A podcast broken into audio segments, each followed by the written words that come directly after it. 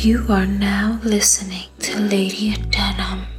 Kick back and enjoy the ride.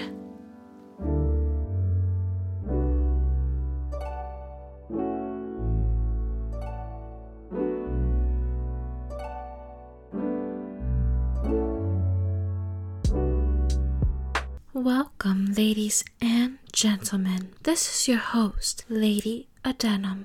And today's topic, we're going to be talking about Uncle Iroh. Iroh is one of my biggest inspirations and fictional role models whom I adore very much and held close to my heart since I was a child. Others may think it's silly, but when you grow up not having proper guidance, you somehow manage to learn and navigate life with what's around you. Although I didn't watch an inordinate amount of TV like most kids, I did, however, watch a few shows when I wasn't reading. One of those shows happened to be The Avatar The Last Airbender.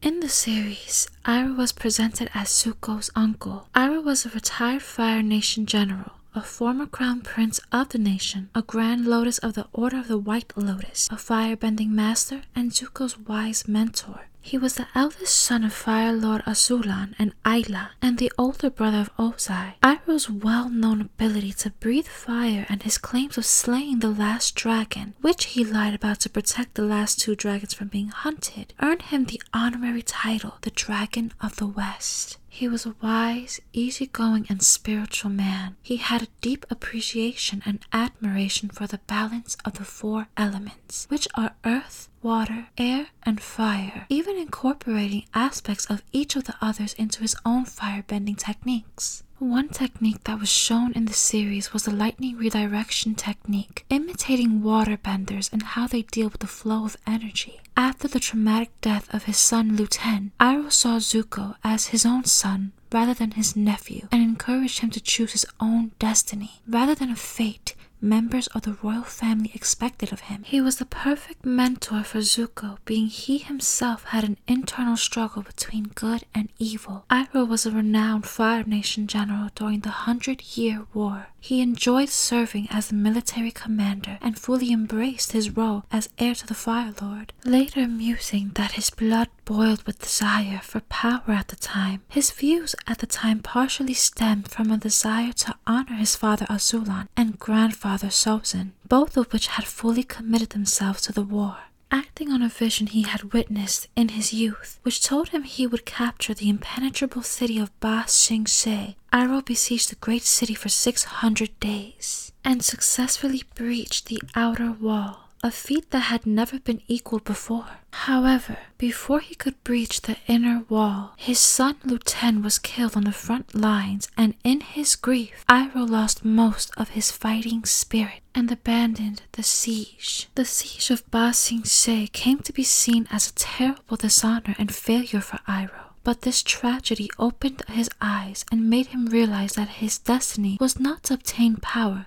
but to bring peace. As Iroh was returning home, his father, Fire Lord Azulon, died under mysterious circumstances. Although Iroh was the crown prince, his younger brother, Ozai, who he was at odds with, was named Fire Lord, ostensibly at the dying request of Azulon himself. Suffering from the loss of his son Lu Ten, Iroh's desire for power dwindled away, and he did not fight for his right to the throne. Ozai took power without incident. Distraught by the death of his son and father, Iroh thought it was necessary that he temporarily retract from his usual work as general to recuperate. During this time, he journeyed throughout the world, which included a spiritual adventure. It was rumored he traveled to the spirit world to find his son, Lu Ten. Despite never finding his son, Iroh's travels greatly enhanced his understanding of the world and of himself. These experiences had a profound impact on Iroh as he eventually changed his own destiny and perspective on the world and his life. As time went on, Iroh increasingly believed that his fall from power had been a gift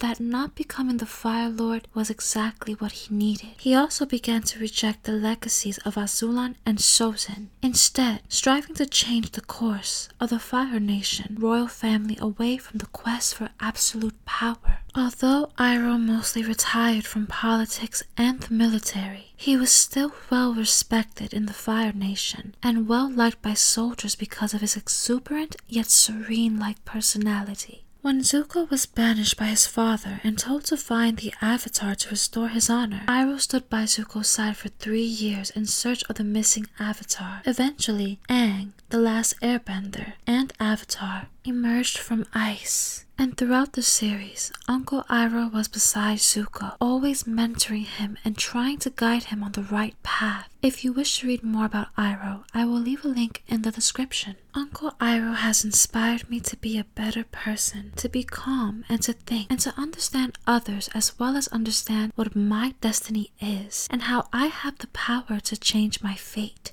You don't owe anyone anything. You owe yourself to learn from past mistakes and grow. Your past does not define who you are.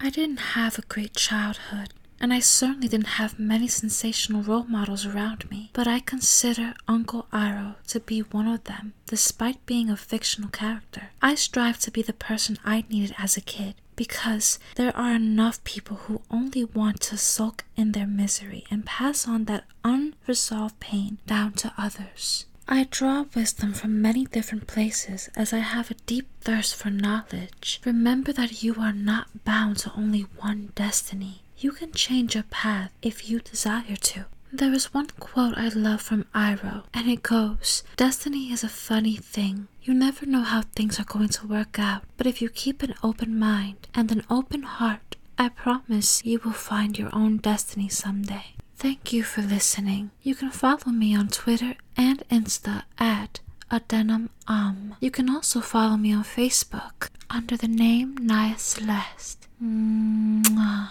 Until next time, darling.